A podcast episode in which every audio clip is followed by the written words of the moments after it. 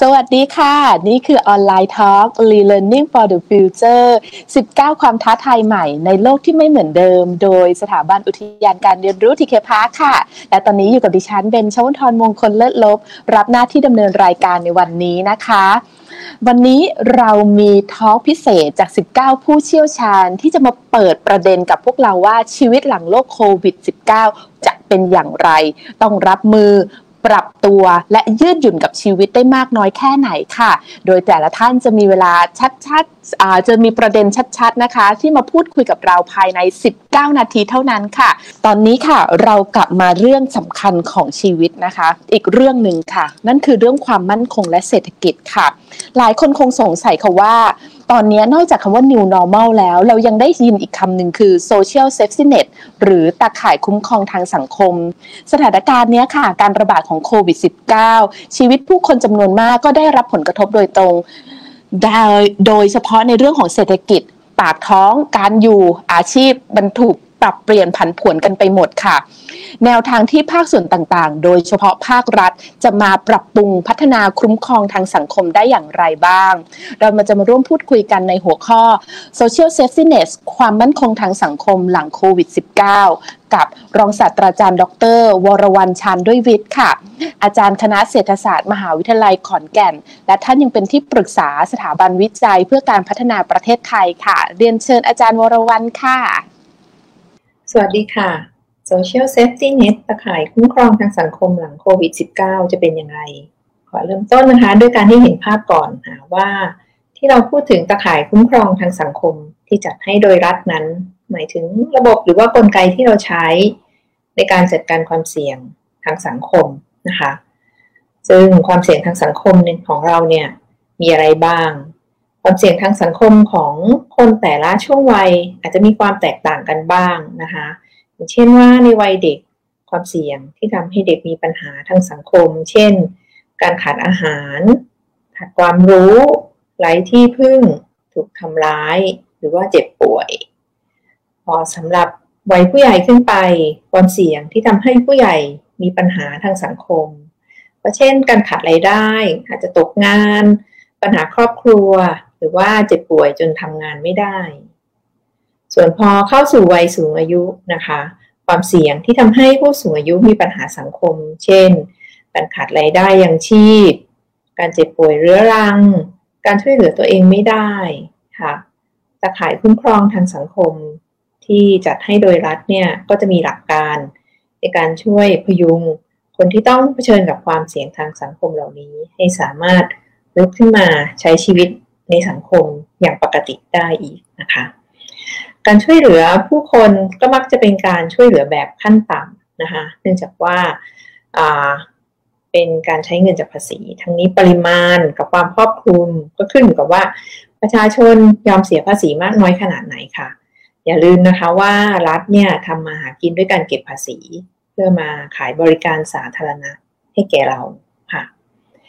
สถานการณ์โควิด -19 เกี่ยวโยงไปถึงระบบตะข่ายคุ้มครองทางสังคมของไทยด้วยนะคะดิฉันจึงขอชวนคุยใน 3 ประเด็นดังต่อไปนี้ ประเด็นแรกนะคะ มาตรการที่ใช้รับมือกับโควิด -19 เนี่ยไปกระตุ้นให้ตะข่ายคุ้มครองทางสังคมใดบ้างทำงานขึ้นค่ะ มาตรการปิดสถานที่เสี่ยงชั่วคราว การอยู่บ้านเพื่อชาติ การให้หยุดเคลื่อนย้ายประชากร การล็อกดาวน์สิ่งต่างๆ เหล่านี้นะ ก็เกิดขึ้นเนื่องมาจากสถานการณ์โควิดทำให้คนทำงานจำนวนหนึ่งก็ต้อง work from home โดยเฉพาะกลุ่มพนักงานของรัฐ รัฐวิสาหกิจ และลูกจ้างบริษัทเอกชนทั้งหลาย ซึ่งส่วนใหญ่เนี่ยก็จะเป็นกลุ่มมนุษย์เงินเดือน หรือคนที่นั่งโต๊ะทำงานกับคอมพิวเตอร์นะคะ แต่ว่าคนทำงานจำนวนมากกว่านะคะไม่สามารถทำงานจากที่บ้านได้ ก็ต้องหยุดงานค่ะ ประเภทงานที่ได้รับผลกระทบ ก็เป็นงานบริการทั้งหลาย เป็นงานค้าขาย งานเกี่ยวกับการท่องเที่ยว ไม่ว่าจะรายเล็กรายใหญ่นะคะ เราก็จะเห็นคนในข่าวว่า มีคนจำนวนมากเดินทางกลับต่างจังหวัด ซึ่งชุมชนต่างจังหวัดมัก จะเป็นตะข่ายคุ้มครองประเภทตั้งเดิม ที่ยังทำงานได้อยู่เสมอนะคะ ในคราววิกฤตเศรษฐกิจ 2540 เราก็จะเห็นการเคลื่อนย้ายกันกับท้องถิ่นเดิม เช่นเดียวกันกับคราวนี้ค่ะ แรงงานนอกระบบที่ได้รับผลกระทบเหล่านี้ก็มีทั้งที่เป็นมนุษย์เงินเดือนที่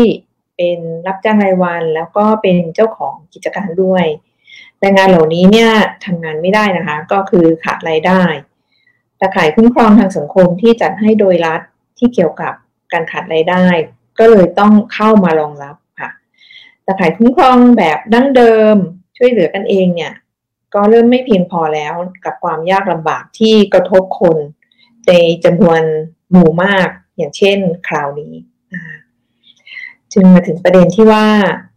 เราเนี่ยมีตะข่ายคุ้มครองอะไรบ้างที่ช่วยการขาดรายได้ และตะข่ายนั้นเนี่ย คุ้มครองได้ดีขนาดไหนค่ะ เรามีตะข่ายคุ้มครองทางสังคมแก่การขาดรายได้เนี่ยสองประเภทนะคะ ก็คือการประกันการว่างงานและการสงเคราะห์ค่ะ มาดูที่การประกันการว่างงานนะคะ เป็นการคุ้มครองภายใต้ระบบประกันสังคมนะคะ เราก็รู้จักกันดี เป็น สิ่งที่ผู้ประกันตนเนี่ยจะต้องจ่ายเงินสมทบทุกเดือน ถึงจะได้รับการคุ้มครองเมื่อตกงาน การสมทบเงินเข้าประกันสังคมก็เป็นภาษีชนิดหนึ่งนะคะจะเป็นคนที่จะมีสิทธิ์รับเงินประกันว่างงานได้เนี่ยจะต้องสมทบเงิน 6 เดือนขึ้นไป ภายในช่วง 15 เดือนที่ผ่านมาค่ะ ถ้าลาออกจากงานจะได้รับเงินสิทธิประโยชน์น้อยกว่าการที่ต้องตกงานโดยไม่สมัครใจ เช่นว่า เกิดการเลิกจ้างนะคะเพราะสถานประกอบการเนี่ยล้มละลายหรือว่าหยุดกิจการเพราะภัยพิบัติอ่าก็จะได้รับเงินมากกว่าการลาลาออกจากงานค่ะ ในช่วงโควิด ก็มีการขยายความคุ้มครองให้ครอบคลุมไปถึงคนที่ตกงานเพราะโรคระบาดด้วยทำให้ลูกจ้างในสถานประกอบการที่ปิดกิจการชั่วคราวเนี่ยอ่าเพราะว่ามาตรการของรัฐเนี่ยได้รับความคุ้มครองด้วยค่ะ แล้วนอกจากนี้นะคะในช่วงนี้เนี่ยรัฐก็ยังมีมาตรการเพิ่มเงินประโยชน์ทดแทนจาก 50%ของค่าจ้าง ไปเป็น 60%คำถามต่อไปก็คือ คนว่างงานมากมายที่เราเห็นนะคะ มีสิทธิ์รับเงินประกันการว่างงานเนี่ยกันสักกี่เปอร์เซ็นต์ เรามาดูสถิติที่เกี่ยวข้องกับแรงงานนะคะ เป็นการสำรวจโดยสำนักงงานสถิติแห่งชาติ ในเดือนมกราคม 2563จำนวนคนที่มีงานทำเนี่ยมีทั้งหมด 37 ล้านคนค่ะ แต่ว่ากลุ่มคนที่ประกอบอาชีพที่ได้รับผลกระทบเนี่ยก็จะเป็นกลุ่มพนักงงานบริการและพนักงงานในร้านค้า ร้านตลาดเนี่ยก็ 7.8 ล้านคนนะคะกลุ่มอาชีพขั้นพื้นฐานในด้านการขายและการให้บริการก็ 4.3 ล้านคนนะคะ กลุ่มคนที่ทำงานด้านศิลปะการบันเทิง นันทนาการ รวมกับกิจการบริการด้านอื่นๆ อีกหนึ่งล้านคน ทั้งหมดเนี่ยในกลุ่มเหล่านี้ที่ได้รับผลกระทบก็คาดว่าจะเป็นประมาณ 13 ล้านคน คราวนี้มาดูสถิติของสำนักงานประกันสังคมปี 2562 ซึ่งมีผู้ประกันตนมาตรา 33 อยู่ 11.7 ล้านคนนะคะ กลุ่มอาชีพของมาตรา 33 ที่คาดว่าจะได้รับผลกระทบนะคะก็คือกลุ่ม การขายส่งขายปลีก ซ่อมยานยนต์และจักรยานยนต์ 1.7 ล้านคน กลุ่มที่ทำงานที่พักแรม โรงแรม ร้านอาหารพัตคารต่างๆนะคะมีประมาณอยู่ 5 0 0แสนคนค่ะและกลุ่มหนึ่งก็คือกลุ่มที่ทำงานศิลปะความบันเทิงและนันทนาการร่วมกับกิจกรรมด้านอื่นๆอีกประมาณ หนึ่งแสนห้าหมื่นคนทั้งหมดเนี่ยก็รวมกันแล้วก็ประมาณสองจุดสามล้านคนค่ะ คราวนี้เราก็จะเห็นว่าจากอาชีพที่เดือดร้อนอย่างหนักในรอบนี้เนี่ยที่มีกันถึงสิบสามล้านคน แต่ว่าเป็นลูกจ้างผู้ประกันตนเนี่ยอยู่เพียง 2.3 ล้านคน ก็คนเหล่านี้เนี่ยถ้าตกงานก็เข้าข่ายนะคะ ว่าจะได้รับเงินประกันว่างงาน ความครอบคลุมนะคะ ก็คิดเป็น 18%เท่านั้นนะคราวนี้กลุ่มอาชีพที่เหลือล่ะคะ มีอยู่ประมาณ 82%ที่ไม่ครอบคลุมโดยการประกันว่างงาน ก็ไม่ได้รับการครอบคลุม เพราะฉะนั้นไม่มีสิทธิ์รับเงินประกันว่างงาน ก็ต้องไปรอรับการสงเคราะห์ ในสถานการณ์ปกติเนี่ย คนที่ยากลำบากสามารถไปลงทะเบียนรับ เงินสงเคราะห์ได้ที่พัฒนาสังคมจังหวัด ก็ต้องมีการตรวจสอบสิทธิ์ความยากจนนะคะจะได้รับเงินครอบครัวหนึ่งถ้าพิสูจน์แล้วว่าจนเนี่ยครอบครัวหนึ่งก็สองพันบาทปีหนึ่งน่าจะขอได้ครั้งเดียวนะคะหรือลงทะเบียนรับบัตรคนจนแต่ในวิกฤตคราวนี้นะคะกระทบคนจำนวนมากอย่างรวดเร็ว คนไม่เคยเข้าข่ายเป็นคนจนก็หมดตัวอย่างกระทันหัน ก็มีการสงเคราะห์แบบใหม่สำหรับคนจำนวนมากรัฐจึงแจกเงิน 5,000 บาท โดยคนที่เดือดร้อนก็ต้องไปลงทะเบียนขอรับสิทธิ์กับเราไม่ทิ้งกันค่ะ การช่วยเหลือประเภทสงเคราะห์นี้ก็ต้องเรียกว่าใช้เงินภาษีของเรานั่นเองนะคะ ถ้ารายได้จากภาษีของรัฐเนี่ยไม่พอสำหรับการช่วยเหลือ ก็ต้องมีการกู้ค่ะ เอาเงินในอนาคตเนี่ยออกมาใช้ก่อน ซึ่งเราก็ต้องจ่ายคืนภาษีคืนในวันข้างหน้าอยู่ดีนะคะ อันนี้ก็เรียกว่าไม่ได้ผิดปกติอะไรเมื่อเกิดวิกฤตนะคะ ก็สมควรทำได้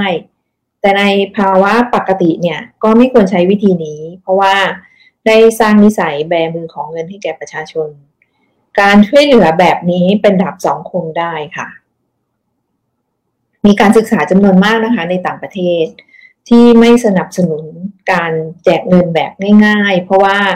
มันไปลดแรงจูงใจในการทำงาน ขอเน้นนะคะ ว่าในภาวะปกติไม่ควรมีการแจกเงินแบบง่ายๆค่ะมาถึงประเด็นสุดท้ายว่า แล้วหลังจากนี้ล่ะจะเป็นอย่างไรนะคะ อะไรจะเป็นโอกาสสำหรับตะข่ายคุ้มครองทางสังคมของประเทศไทยค่ะ ในสถานการณ์ที่เราก็คาดกันมาค่ะว่า การที่จะพัฒนาวัคซีนเนี่ยต้องใช้เวลา 12 ถึง 18 เดือนหลังจากนี้ ในระหว่างนี้เราก็คาดการยากอะคะว่ากลุ่มอาชีพที่ได้รับผลกระทบเนี่ยจะกลับไปทำอาชีพเดิมได้สักกี่เปอร์เซ็นต์ คนที่กลับไปทำอาชีพเดิมไม่ได้เนี่ยเขาจะต้องหาอาชีพใหม่ทำคนที่รับเงินประกันว่างงานเนี่ยจนครบสามเดือนหรือว่าหกเดือนแล้วเนี่ยจะยังหาอาชีพใหม่ ไม่ได้เนี่ยจะทำอย่างไรนะคะแล้วคนที่รับเงินเราไม่ทิ้งกันจนครบสามเดือนแล้ว ยังไม่มีอาชีพใหม่จะทำระบบการคลังของเราจะยังรองรับไปได้อีกกี่เดือนกับสิ่งเหล่านี้นะคะก็เรียกได้ว่า ยังมีสิ่งที่เรายังคาดเดาได้ยาก มีความไม่แน่นอนอีกหลายเรื่องในช่วงเวลานี้ แต่ว่าในอีก 12 เดือนข้างหน้านะคะ เราพอจะคาดเดาได้ว่าเศรษฐกิจและฐานะการคลังเนี่ยอาจจะดูไม่ค่อยสดใสนะคะสำหรับการประกันการว่างงานนะคะที่จ่ายเงินสิทธิประโยชน์อยู่ปัจจุบันนี้เงินกองทุนประกันว่างงานมีอยู่ประมาณ 1.6 แสนล้านบาทนะคะถ้ามีผู้ว่างงานเดือนหนึ่งประมาณ 2.3 ล้านคน รับเงินประกันว่างงานเฉลี่ยเดือนละ 6,000 บาทนะคะ เงินกองทุนก็จะจ่ายได้อีก 12 เดือนค่ะ โดยประมาณนะคะแต่ถ้าผู้ว่างงานเนี่ยน้อยกว่า 2.3 ล้านคน กองทุนเนี่ยก็จะมีความสามารถในการรองรับการจ่ายสิทธิประโยชน์ได้นานขึ้นค่ะ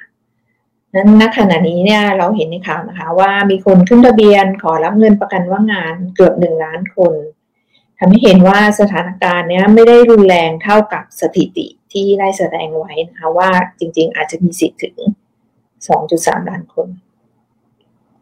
แต่ว่าในหนึ่งล้านคนเนี่ยที่ขึ้นทะเบียนนะคะ มีเนื่องจากว่าอาจมีจำนวนมากเนี่ยที่ว่าทำงานไม่ถึง 6 เดือนในช่วง 15 เดือนที่ผ่านมา เขาเหล่านั้นเนี่ยก็จะหมดสิทธิ์รับเงินประกันว่างงานไป ซึ่งพอตรวจตรวจสอบสิทธิ์ไปเนี่ยก็สายเกินไปแล้วนะคะ ที่คนเหล่านี้จะไปลงทะเบียนเราไม่ทิ้งกัน การตรวจสอบสิทธิ์ที่ล่าช้าของสำนักงงานประกันสังคม ก็ทำให้คนตกงานเนี่ยถูกทิ้งได้ แต่สำหรับเราไม่ทิ้งกันนะคะสายป่านของรัฐก็คงจะหมดความช่วยเหลือแค่ 3 เดือนนะคะคราวนี้การที่จะไปรวมแรงงานนอกระบบเข้าสู่ระบบการประกันการว่างงานในอนาคต ก็ยากนะคะ มีค่าใช้จ่ายในการบริหารจัดการที่มากจนถึงขั้นไม่คุ้มที่จะท